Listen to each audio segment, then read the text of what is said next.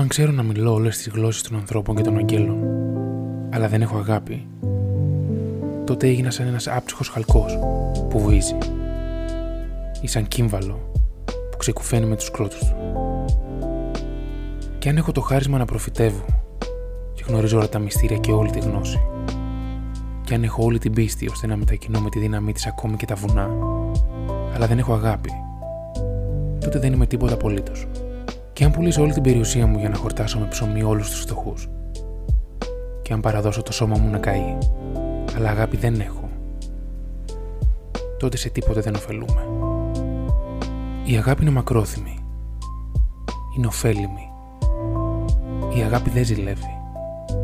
Η αγάπη δεν ξυπάζεται. Δεν είναι περήφανη. Δεν κάνει ασχήμιες. Δεν ζητάει το συμφέρον της. Δεν ερεθίζεται. Δεν σκέφτεται το κακό για τους άλλους. Δεν χαίρει όταν βλέπει την αδικία, αλλά συγχαίρει όταν επικρατεί η αλήθεια. Όλα τα ανέχεται, όλα τα πιστεύει, όλα τα ελπίζει και όλα τα υπομένει. Αν υπάρχουν ακόμα προφητείες, θα έλθει μια μέρα που και αυτές θα καταργηθούν. Αν υπάρχουν χαρίσματα γλωσσών, και αυτά θα σταματήσουν. Αν υπάρχει γνώση, και αυτή θα καταργηθεί. Γιατί τώρα έχουμε μερική και όχι τέλεια γνώση και προφητεία. Όταν όμως έρθει το τέλειο, τότε το μερικό θα καταργηθεί. Όταν ήμουν νήπιο, μίλουσα ως νήπιο, σκεφτόμουν ως νήπιο, έκρινα ως νήπιο. Όταν έγινα άνδρας, κατάργησα τη συμπεριφορά του νηπίου.